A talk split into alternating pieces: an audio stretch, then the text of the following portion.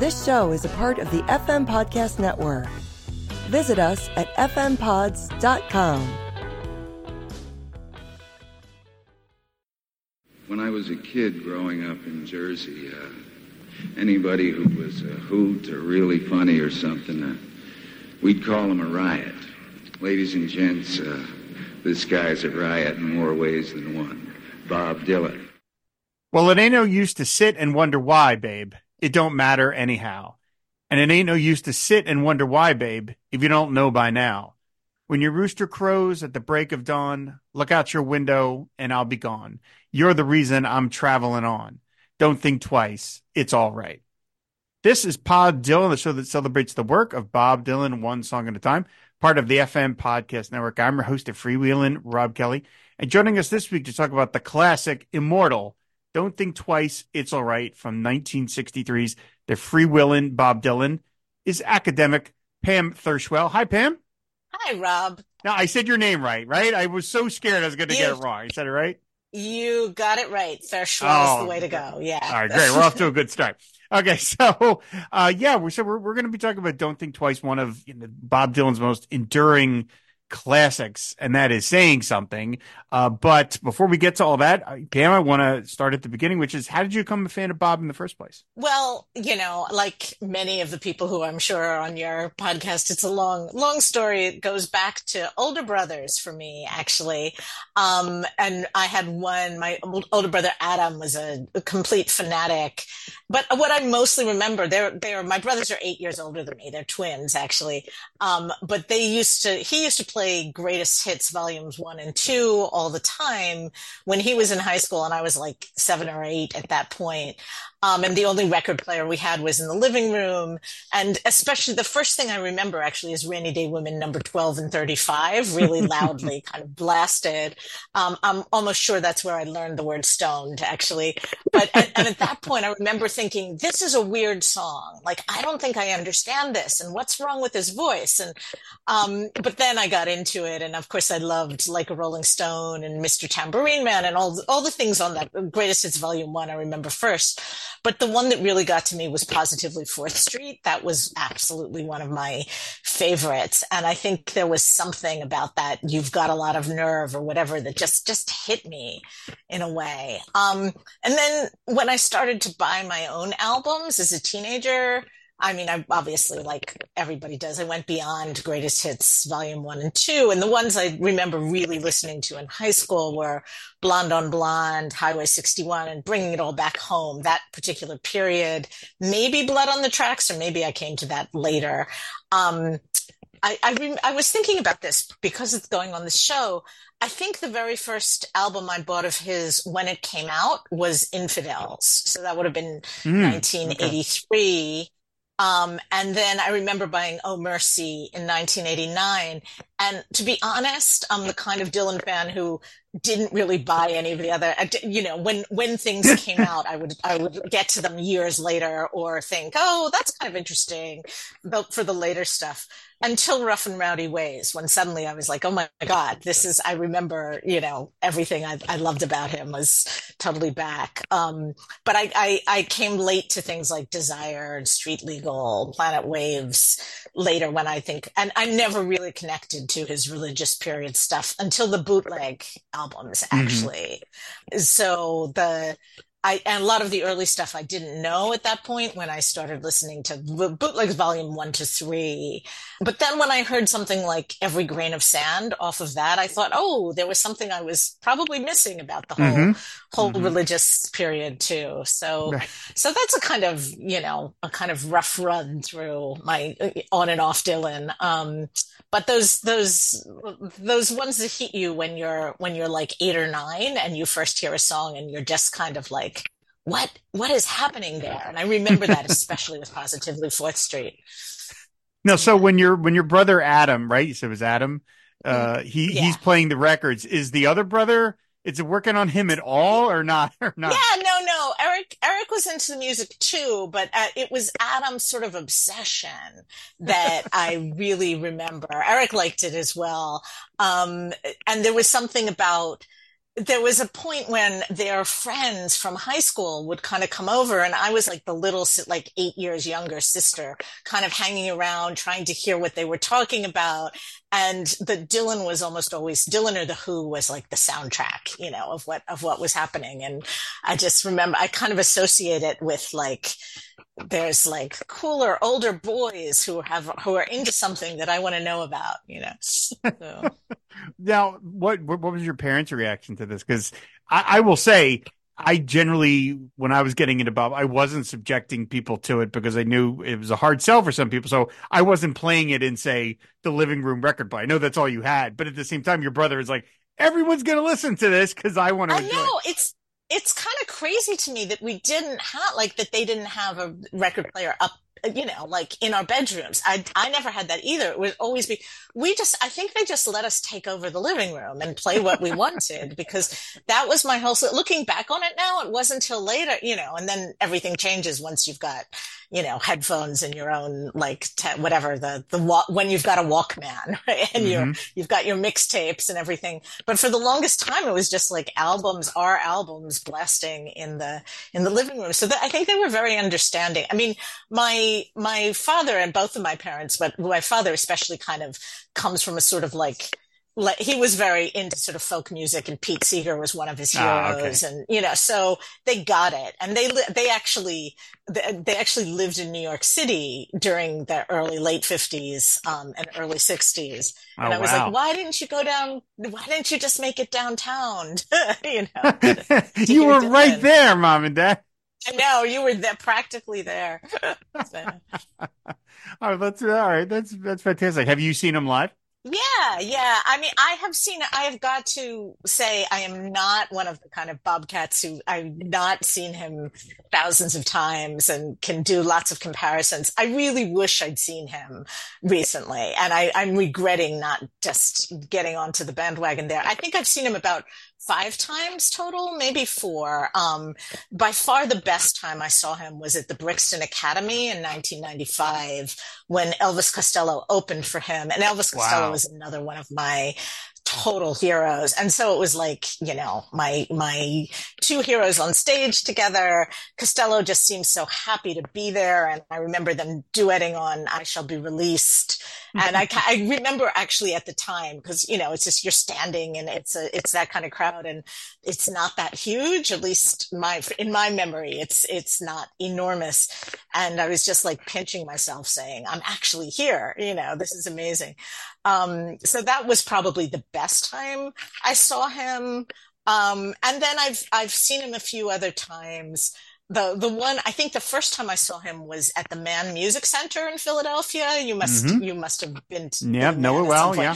Um, yeah. Um, and I remember it was 1988. Um, so that wouldn't have been, I don't know, like past his, I think it was 1980. Maybe it was earlier than that. Anyway, um, it was we we both like the friend I went with. We both had really kind of low expectations because we'd heard he's you know you never know what you're going to get, and um, but at that point, and I, I hate to say this, I feel really kind of bad. It's like I'm exposing myself now, but I really couldn't. I was not into his religious stuff at all, and neither was my friend. And we were like, well, if he just if we just get through it and he doesn't do got to serve somebody, like then it'll be like a and of course he did gotta got he did you know gotta serve somebody and hmm. um we were like ah you know it was so it was it, there were parts of it that I I know were good too but I've never been like a Dylan live person um mm-hmm.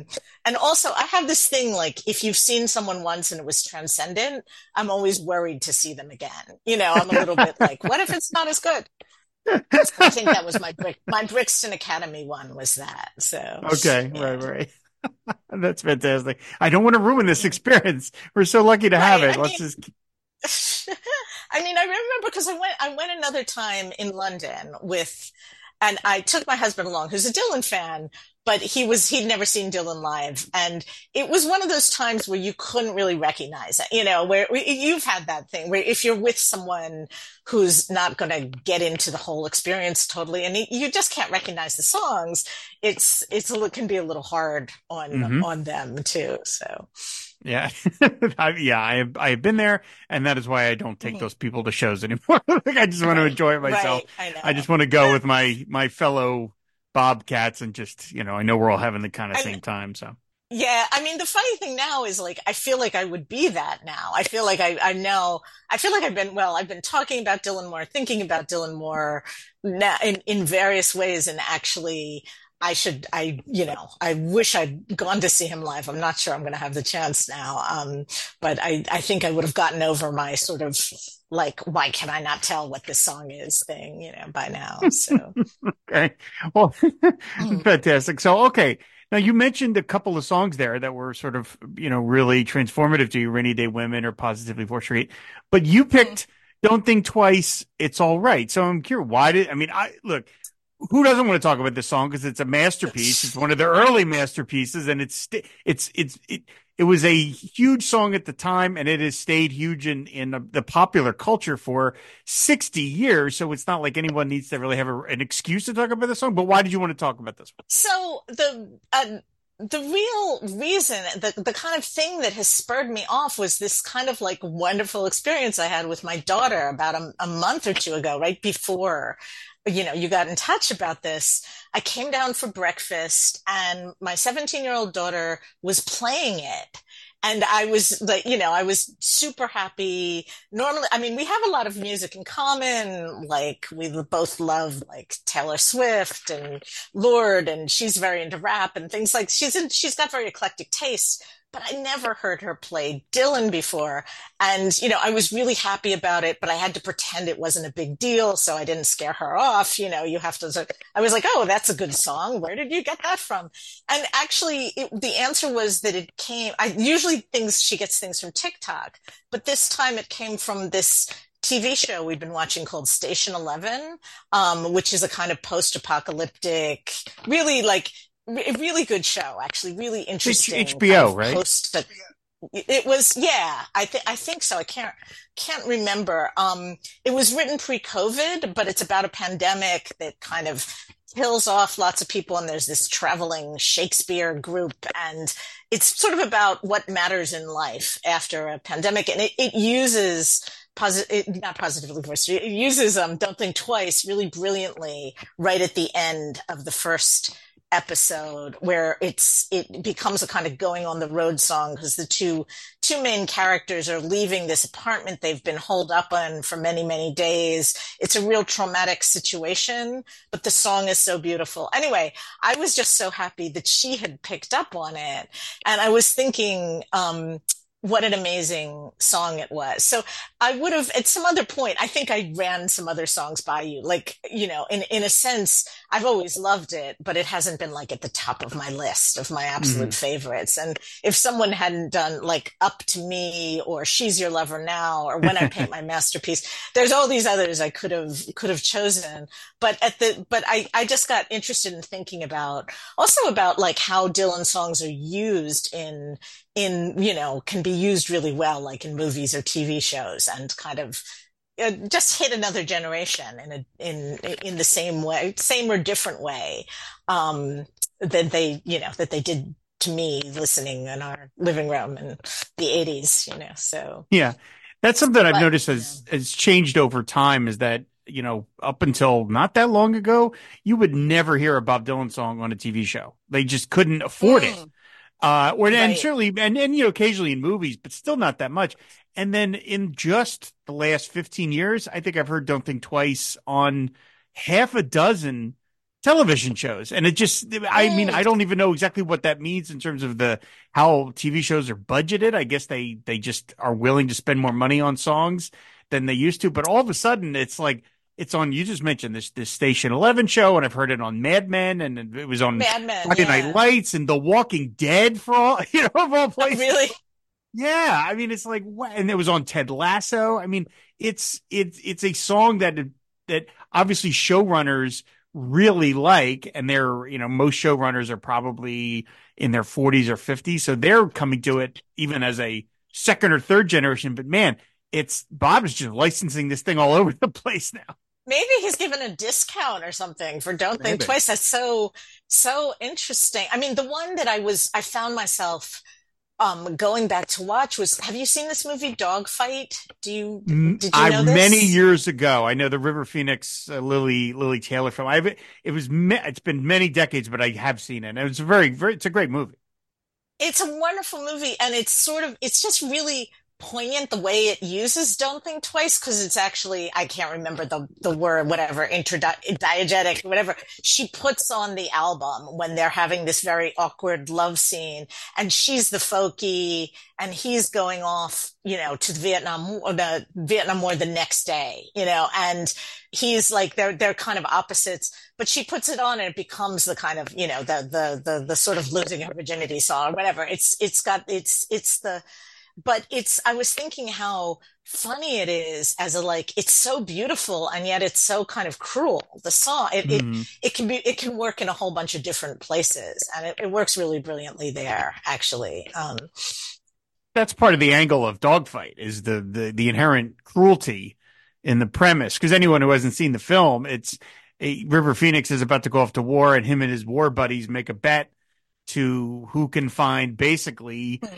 the ugliest girl to sleep with. And River Phoenix picks on Lili Taylor, which, you know, is an absurd because Lili Taylor is not that in any way. She's quite beautiful uh, in every conceivable way. But that is the premise of the, and of course, obviously, River Phoenix learns the error of his ways. But that that is something I, I wanted to to talk about is that I've noticed when this song gets used, often it's not really the lyrics, I think, too much. It's generally the melancholy in mm. Dylan's voice that is what's being used. And it's almost like the, the lyrics are sort of indifferent to the use of it, which is, you know, that's unusual to sort of like say, oh, the, the Dylan lyrics are put to the side. But I've noticed that almost always when I've heard it in some use, it's always either the, the, the traveling sense. That's the stuff they lean on, Mm. or it's the melancholy in his voice, not so much that it's even a relationship song that you're supposed to glean in, in that given use of wherever it's appearing.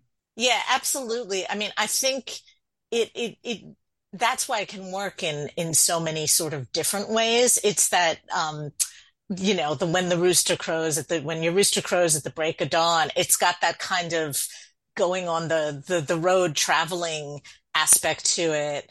Um but it also it's just like the incredible kind of melody seems to sort of belie the the like, you know, um uh, the like the ending actually and the the whole sort of sense of like and I am there's something else I'm really interested in and kind of love about Dylan is how mean he can be at the same time as it it, it riles me as a feminist to like listen to you know at, at times but it's I think he's he's amazing if you want someone for that cutting you know if you want a really great breakup um a, a, song to listen to after someone has left you it's a good one too you know so it can it can fill a lot of different um different needs so, It's very passive aggressive, you know. but It's i it's also a- found myself just kind of going going um really kind of thinking about dylan in the early uh in, the early 60s and i've always been interested in Suze Rotolo just because she just seems like this wonderful person. Um and uh it, it, she comes off so well in no direction home. Um but i got her i got her uh the, her memoir. So i and i found myself reading about it um reading about all of those days which just sounds sort of amazing but um the line about when the rooster crows actually um is uh, comes from um uh, uh that they used to actually go by a rooster that was crowing in New York City. So uh, let me read this out to you just because I think it's great. It's so the chicken coop. This is from her thing. They're they're hanging out in Greenwich Village. She writes, the chicken coops on Thompson Street in the village were well maintained. The chickens were healthy, but not destined to live long, obviously. The customer picked out the chicken. It was taken in the back where it was quietly and covertly killed, defeathered by scalding in hot water, and then butchered as the customer desired. When Bob and I stayed up all night, which was not unusual for us, if we were in the vicinity of the South Village on our path towards home, we heard the roosters crowing at the break of dawn. so, wow. and I just like the thing I thought that was great about that, as well as just, oh, that's what it is just like you don't think of the song as set in New York City, right? I mean, if you, when you hear that line, you think, oh, it's another one of those, you know, Bob out in the countryside songs yeah. and the woman out is there. And, and instead it's like right in the middle of New York City, you've got the rooster. And I just, I kind of love that. I wonder how it would read to somebody. I mean, I, obviously, if you're dating Bob Dylan, you're dating anyone who's a, musician who's writing their own songs. All of Taylor's boyfriends are going through this. Is mm-hmm. use using something so personal from your life as grist for your material. I mean, obviously, if Bob Dylan writes you a beautiful love song saying how awesome you are, you're going to love it. But when he writes something like this, which as I mentioned, I think is passive aggressive. I mean, it's you know you're you're writing this song, this three minute forty second song uh, saying, uh, you know, you really hurt me, but don't worry about it. Well, you're clearly bullshitting me because you are worrying about because you're writing a song about. What are you talking about? You know, and then to, to have something so personal from your life, even if it is something like the chicken moment, put into a song. I wonder. I mean, again, she must have been okay with it because she stayed with him long after this song. But I don't know. I mean, I've occasionally over the years mentioned something in my personal life on a podcast, and not everybody is super chill with that. And that that's just a podcast, let alone a record meant for public consumption. Mil- potentially millions of people are going to hear.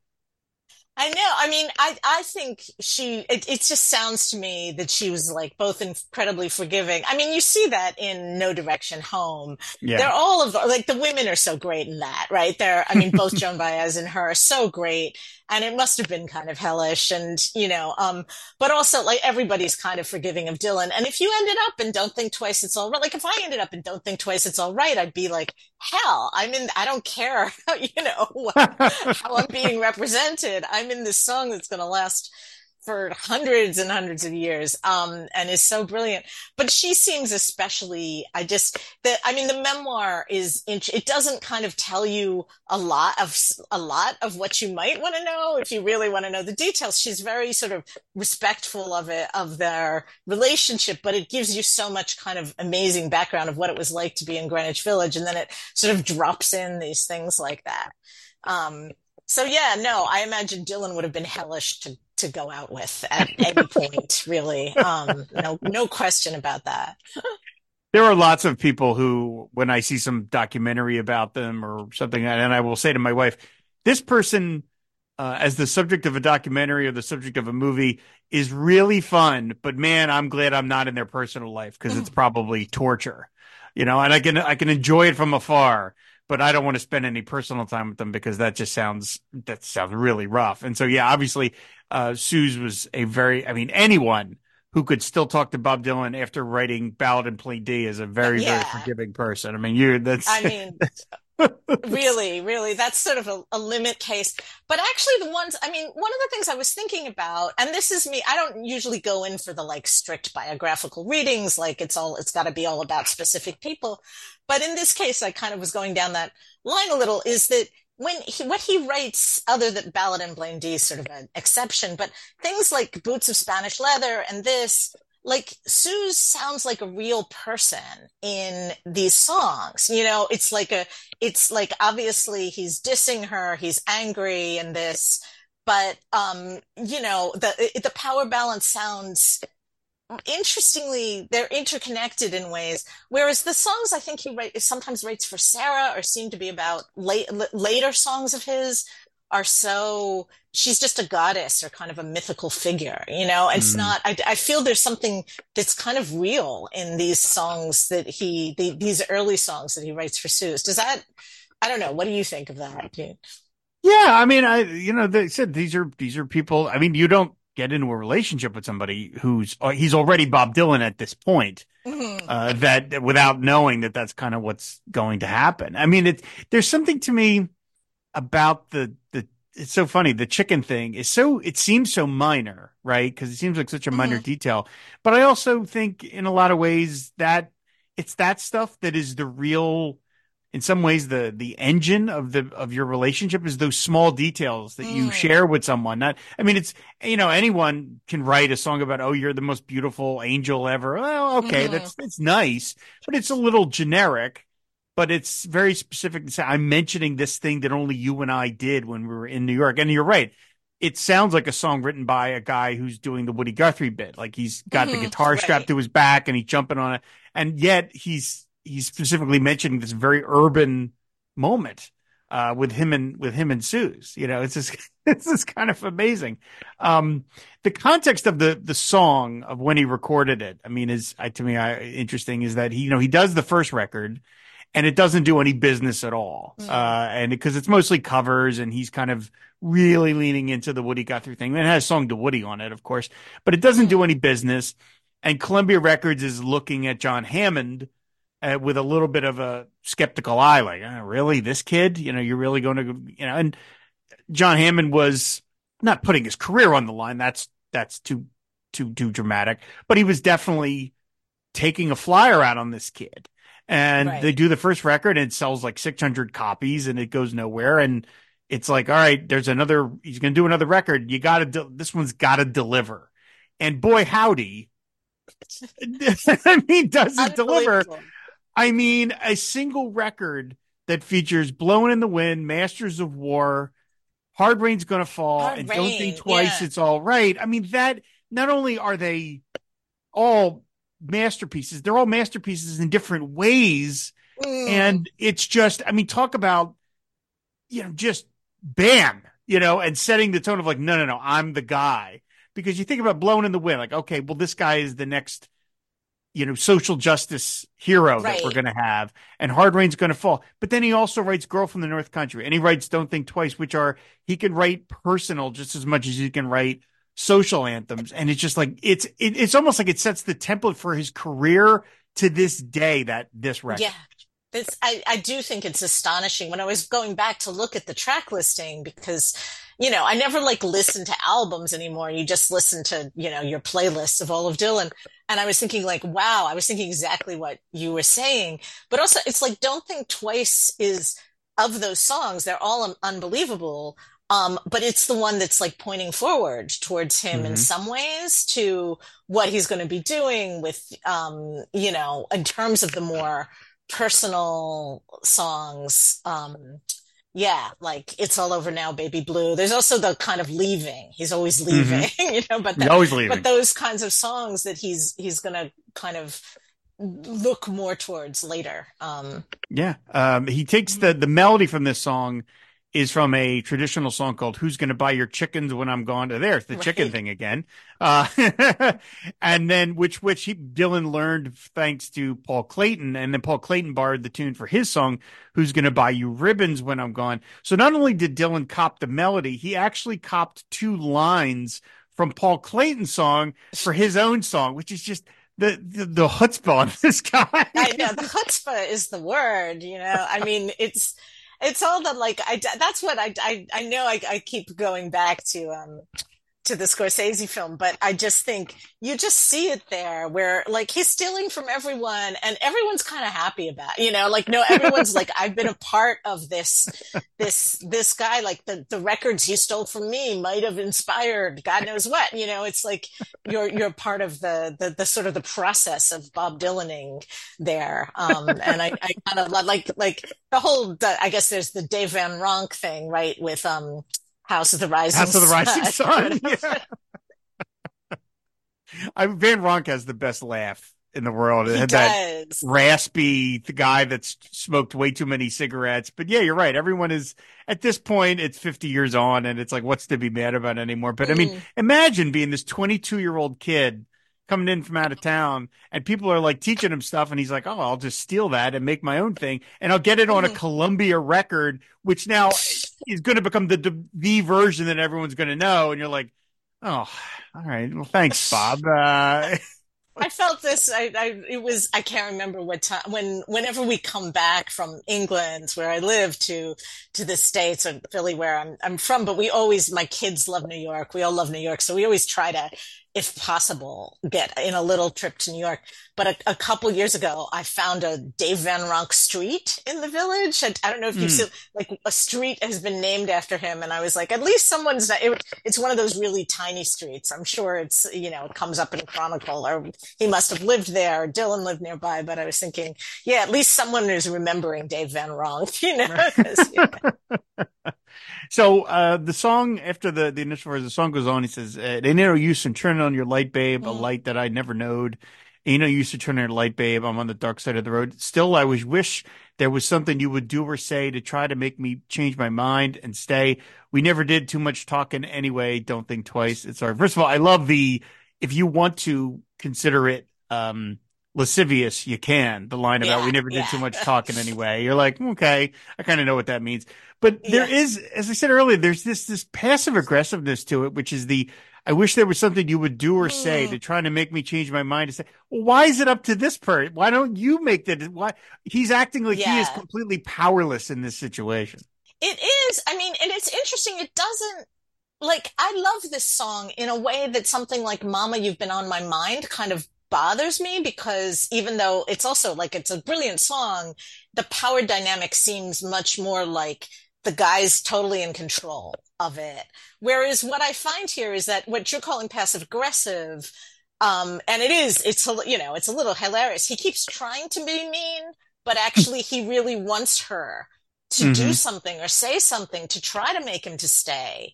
Um, and so I feel like the song is, is like, I don't know, ambivalent or conflicted or in a way that you don't always get in Bob songs, you know, um, where the woman seems like it has to be either entirely enthralled to him or he's out the door. I think there's a going back and forth here. Yeah, I mean, he's he he. Okay, some of his love songs, like you said, that are where um he is seemingly giving the woman again. It's not necessarily a woman, but from we know of Bob, it, it is probably yeah. the woman that he's talking to. Uh, he seems to give her all the power, and but that's not. That's you know that's like that not totally fair because mm. she doesn't have all the power. He has some of the power. By saying right. you have all the power in the relationship, you're kind of setting up this dynamic that's a little unfair on the on to the other person. You're giving them all the control, and it's like, well, that that person isn't responsible for everything. You're the one here. No. You you can decide again. You can decide to stay if you want as well. Now again, he's sort of saying you can make a gesture that might suggest that you really care. But again, it, there is this this kind of like I feel sorry for me kind of thing that yeah. I think I think in other people's hands, and we can talk about the covers of the song because there's been mm. a million of them.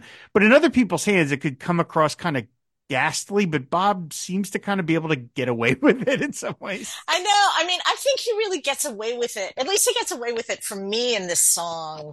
And like, but you're right. I mean, it's, it's, you know, there's a way of reading it just like your response, you know, I'm not going to make any effort here. Um, yeah.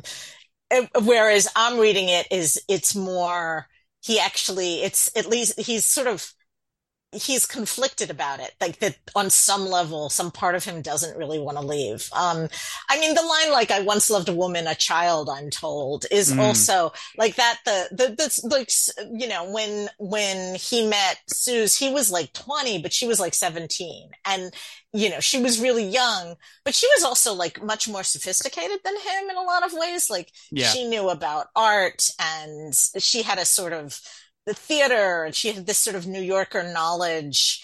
Um, she was a red diaper baby, which means her parents were communists. She had all like she had sort of ins to things, and so she was actually quite um, sophisticated to his more kind of playing the kind of you know the the, the guy who'd come in from the country from, bumpkin from, kind uh, of thing. Yeah, country bumpkin is the word I'm looking for.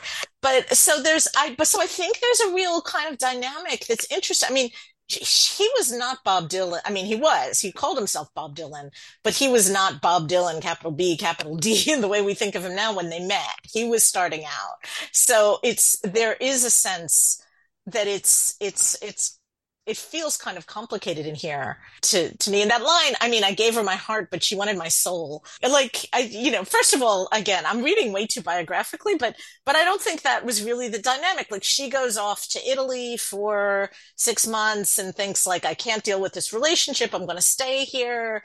Um, he was, you know, of course, getting more famous, but and I, I, think there was always a sort of more of a kind of back and forth between them in terms of the power dynamics. So I don't know. Maybe I'm reading it the way I want to read it because I love the song so much. Um, well, I think that's it's always the way it happens. But yeah, that line, I gave her my heart, but she wanted my soul. That that line has always it, it's a powerful line, but that's the line where I always I think I kind of just squint my eyes a little bit at it because it mm. is a mm. little like, uh, you know, it's kind of blaming her a little bit, you know, yeah. like oh I I I did what I could, but she wanted my soul. Like, all right, okay, mm. you know, mm.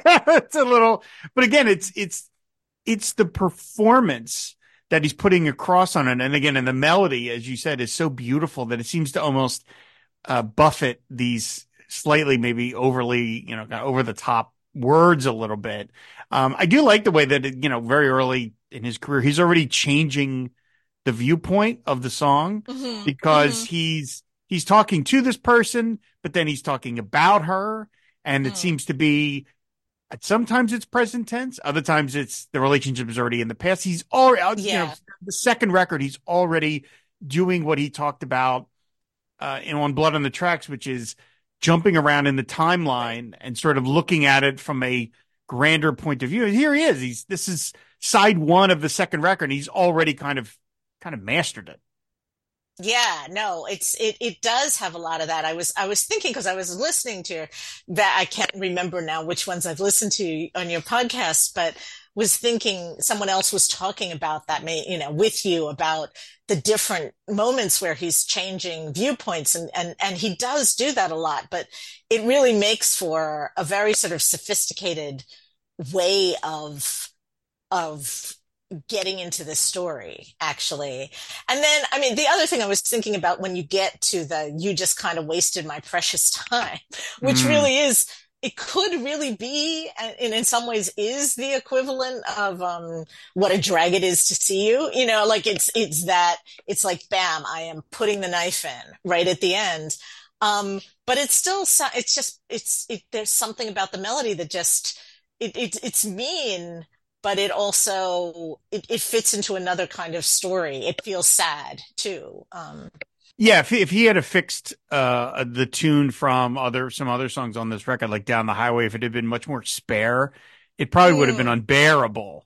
Because it's right, that line, right. that line especially, you kind of wasted my precious time is just really nasty, and yet it doesn't it just doesn't sound that the whole the whole feeling you get from the song is melancholy, not mm-hmm. anger. Like th- that's one of the reasons I go on and on about how much I dislike Ballad in Plain D because to be Ballad yeah. in Plain D is just ugly and nasty, and it doesn't to me doesn't leave you with anything other than gee, don't don't get me involved in that. I didn't want to hear right. about this, but right. this just has that kind of more mellow again melancholy tone, which is what we were talking about earlier. Is that when it's used in for for TV shows or movies, it's almost always just going for the melancholy. I remembered hearing it in an episode of Mad Men, and that's you're talking mm. like 2007, so that was still early to use a a, a very famous song like that in a TV mm-hmm. show. And I remembered hearing, you know, that's when you're when you're a Dylan fan, right, and you're watching a piece of media, all you need is about two notes, and you're right, like, huh? right. you know, you know, you know immediately what it is. And I there's a scene where it's it's about uh, Don Draper and his wife are basically going to break up, and he's sitting down at the he's sitting on the stairs and he realizes what's going on, and all of a sudden you hear the just the the beginnings of the guitar pickings, and you're like, oh my god, they're using "Don't Think Twice," and it's that the, the lyrically, it's not at all from Don Draper's point of view right. or from his wife's point of view. It's just going for the wasted effort, the wasted time of the relationship that this thing that we put all this effort into has fallen apart irreparably. And it's, that's what they're going for. And so to me, you know, for how much as I analyze Dylan's lyrics on the show, because I don't have a way to speak to the, the music, the musicianship of it as much. It's amazing to think that so much of this song is that tune, which again, he stole from another song anyway. Yeah but that's yeah no i was thinking as you were talking i mean i I, rem- I couldn't remember where on mad men it was used. I love mad men too um, yeah yeah. but it just amazing show amazing show about the the 50s and the 60s but the um but it is you know like if I, I just was thinking dylan and don draper have the kind of changing their whole their name everything mm-hmm. about that you know kind of in, in common somehow and you know draper's just going to have to sort of move along too at that point so it's yeah it's really interesting to think about how it can be used in all these different kinds of contexts. Um, but I'm like you, I'm a lyric person too. I mean, I'm a, mm. I don't know, I don't play any instruments. I do, so I tend to talk about lyrics when I, yeah. I, I, you know, focus on them as well. Um, in, in, that show, for anyone who hasn't seen it, I mean, the, the character that Jon Hamm is playing is Don Draper, but that's not his real name. That's an identity that he has assumed. And it's kind of funny. I mean, we were just talking about that Bob is from the sort of rural part of Minnesota and then he comes to New York and he immediately sort of inserts himself in this more you talked about like Suze came from this sort of more sophisticated literate bohemian type existence and he's sort of transforming himself into something he's not and that's what Don Draper does because Don Draper the, his original identity was like a farm kid comes from a very mm. rural I mean his dad gets killed when he gets kicked by a horse and he comes right. to New York and wears these dapper suits, and he's all of a sudden becomes the utter um, the example of like New York sophistication. Mm-hmm. And the problem with that show is the idea is yes, you are putting on this identity, but it's going to catch up with you because that's not who you really are. And that's what, you know, ends up leading partly to the, the, the ruinous relationship that Don Draper has. Interesting mm-hmm. with Dylan though, people know it's a fake. Like when he meets, when he meets people, yeah they know this is all like these he's constantly discarding these masks and you're kind of you know that going in and maybe that has something to do with kind of what we were talking about in the no direction home movie where these people don't seem to be mad about it anymore because yeah. they kind of went into it knowing this guy is going to change his identity to suit him and I'll be part of his life in some ways for as long as it suits him. And then he might discard me because he's ready to move on to be the next Bob Dylan. And you know what? I knew that going in. I bought the ticket. I takes my chances, right. and that's okay. It's that it, that that is really true. But like the one moment in the Suze Rotolo, I don't know if I'm pronouncing her name right. Um, Freewheelin' Time, we're really kind of early on, but she's she's they're they're pretty far into her their relationship, is what it seems to me, and she still doesn't quite know what his real name is, right? Like there's this sort of sense that he's so hidden even from the people he's really involved with and love with, you know, and, and there, there's, there's something about that that I find really interesting. I mean, uh, yeah, obviously the, the Don Draper comparison doesn't work perfectly. Although Don Draper, you find him hanging out in Greenwich Village, having a kind of bohemian girlfriend mm-hmm, on the mm-hmm, side mm-hmm. at yep. the beginning. That great moment where he's reading one of my favorite poets, Frank O'Hara's meditations in an emergency in a bar downtown. You know, this sort of sense that he's, um, like it, it wouldn't have been surprising if he'd ended up in a in a club where Dylan was playing. It would have been kind of nice too.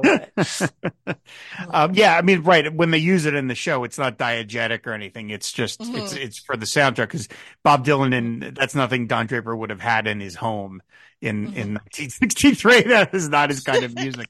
um, so live wise, uh, this no surprise, it has been played a lot. Uh, he's done it so far 1,086 times, making it certainly one of the most performed songs.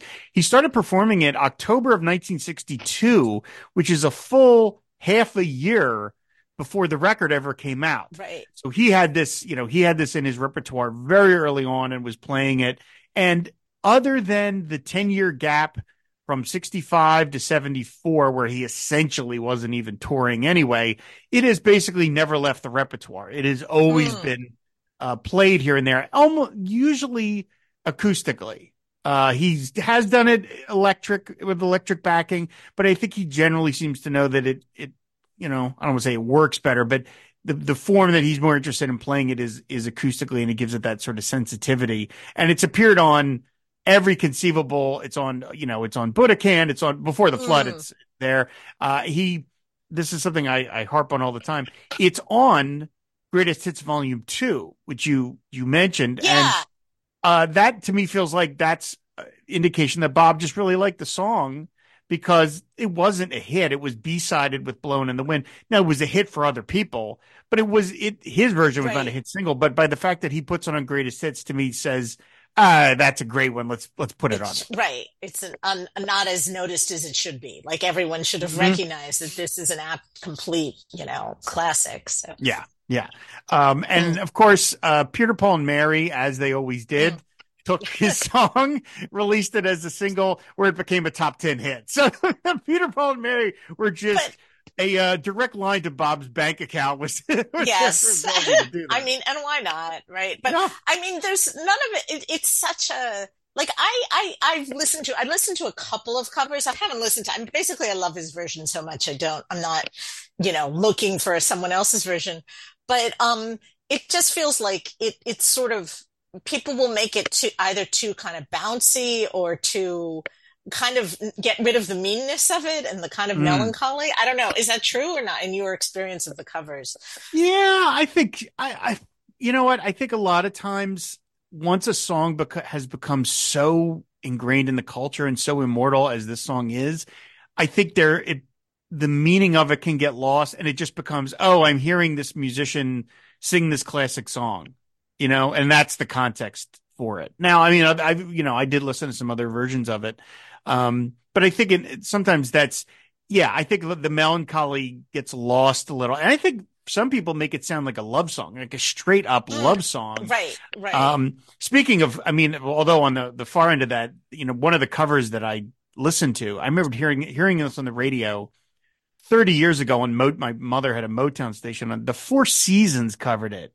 Oh, really? And it is the most excruciating thing I've ever heard. And it was released, it was done apparently by them, uh, like kind of as a, as a gag because it is, and in right. fact, I'm going to play, I'm going to play a clip from it at the end of the show. Okay. And yet that version sold a million copies.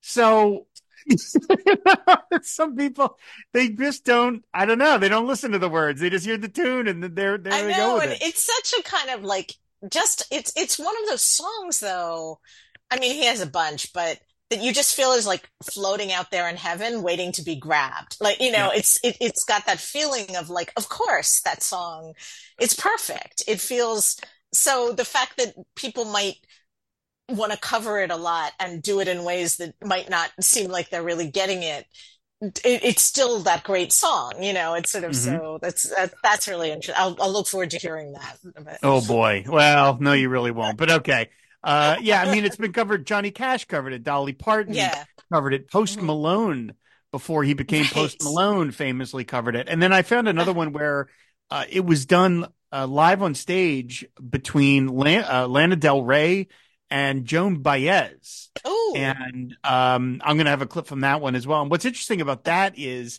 she brings Joan Baez out on stage, which is just really very sweet. It's terrific, and they oh. sing "Diamonds and Rust," and then you hear Lana Del Rey say something to the effect of, you know, do you want to sing something else for us? And Joan mm-hmm. Baez says, oh, I'm going to play Don't Think Twice. And then Lana Del Rey just walks, because again, you can see this on, on YouTube. Uh-huh. She just walks away from Joan Baez and like sits on a drum and just watches Joan Baez play the song, which I thought was very charming that Lana Del Rey at her own concert is like, I'm just going to sit here and watch Joan Baez sing the song. It's really very sweet. That's great. I love, I actually love those moments. And like we're, you know, since we're recording this right after the, the Grammys that happened like last night or two nights mm-hmm. ago, but with, um, Tracy Chapman coming up to do Fast, Fast Car, car yeah. with that, with the country guy whose name I forget. Like it was so lovely to just see him so excited to be on stage with Tracy Chapman doing this mm-hmm. amazing song. So that's, you know, sometimes you just have to like bow to the fact that you're on stage with Joan Baez, like, mm-hmm. you know, and, and, let her do her thing. So yeah, it's really very charming. And like I said, it's, mm-hmm. he's getting to hear her sing this, this iconic song. And so, yeah, it's always been, Bob knows it's, it's one of the greats. It's always been in the repertoire. He last played it in 2019, which is right about when he basically just you know turned kind of the whole concert going into the Rough and Rowdy Ways tour, so that it's been right. retired for a little bit. But I think once that's over with, if Bob continues, holy knock on wood, continues touring mm. after that, I'm sure it will eventually return in in some form because it's don't think twice. You're all right. You're it's all right. I mean, mm. you just when you have a song like that in your repertoire. Uh, even even someone as no, noticeably as you know recalcitrant as Bob, uh, he's going he's going to play it because uh, you know it's a brilliant song and he can and you know like I said even with his current wrecked wheeze of a voice he can bring a sensitivity to it that he doesn't always with some of his other songs sometimes he as we all know, will just blast his way through some of his classics and it leaves you kind of going, wow, and what did he just right. do to that one? But he always, I don't know, this one he seems to have a sensitivity to it that I think uh, underscores the importance of the song. He seems to know that. And so I think he generally delivers it with a, with a, again, with a gentleness that uh, mm. is fitting the song. I mean, I've had the sense, not just following people I know who've been going, you know, on social media who've been going to the concerts and everything, that the, I, I, that the, he, that he's, and I guess this also comes from, um, oh God, with Shadow Kingdom, right, too, which was great, like that he's thinking about his songs, like with, with maybe what, what people who aren't as entirely tied into Bob might think of as more respect, you know, like kind mm-hmm. of like, like he's really like, like, and that's partly why I'm like, God, I wish I'd seen him now on this, this past leg of the tour. But, um, you know, just, it, it feels like he's doing that uh, a lot more, but I guess you never know what you're going to get. That's part of the, the pleasure of it too.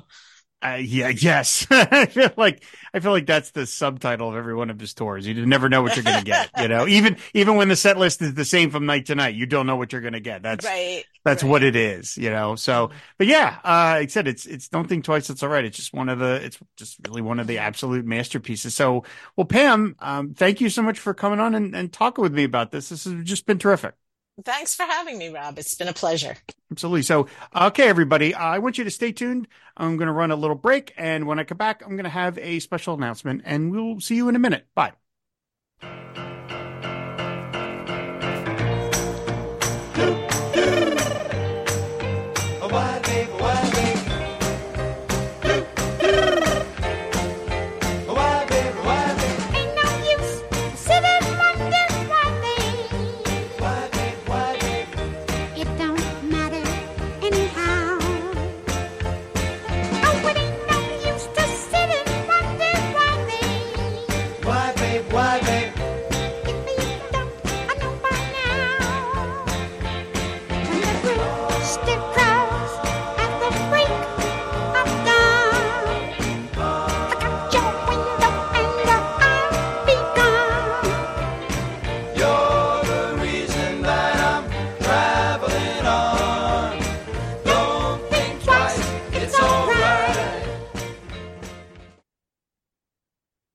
And we're back. Uh, I hope you all enjoyed question mark uh, that version of Don't Think Twice. It's all right by the Four Seasons. I played as much of it as I think any of us could have really stood. Uh, anyway, uh, thanks to Pam Thurschwell for coming on the show. I really do appreciate it. So, as I mentioned just before, uh, I have a little bit of an announcement about Pod Dylan that I wanted to make uh, here at the end of this episode. And so we're going to jump right to it.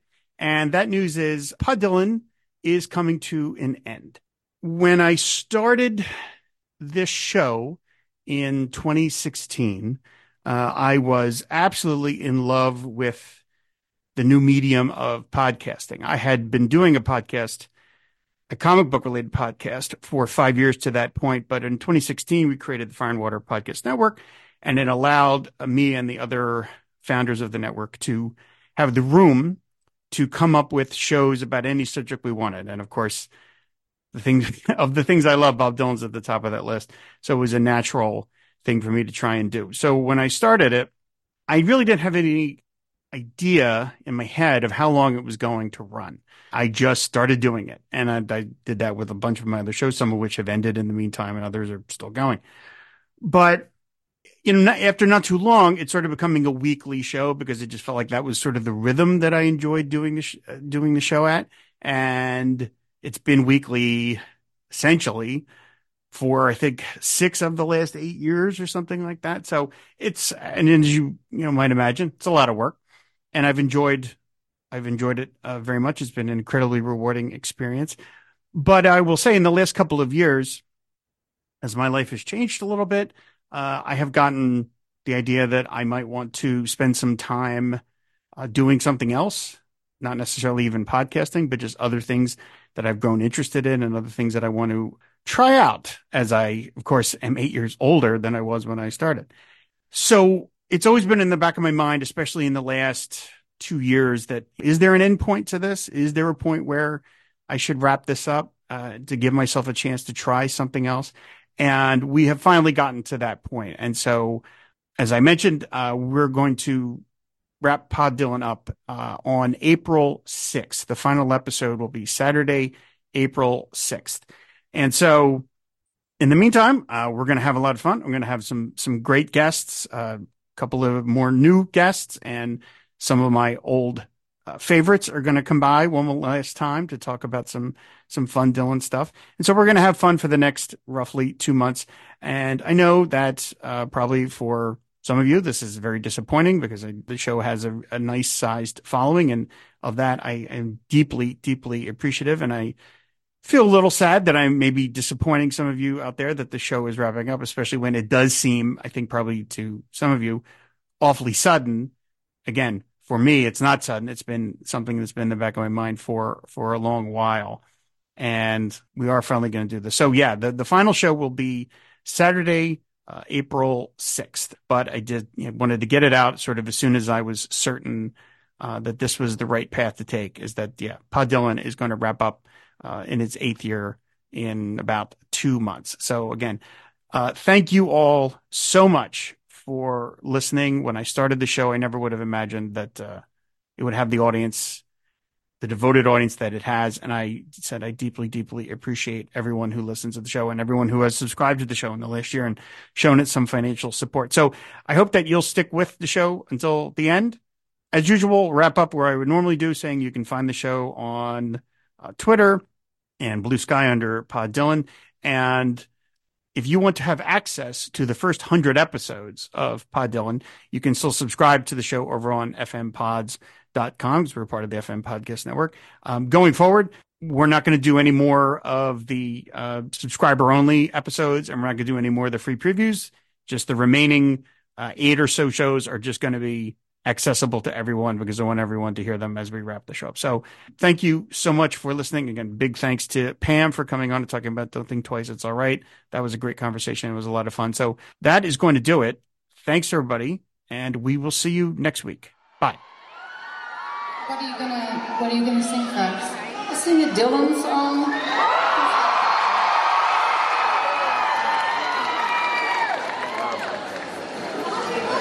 Don't think twice.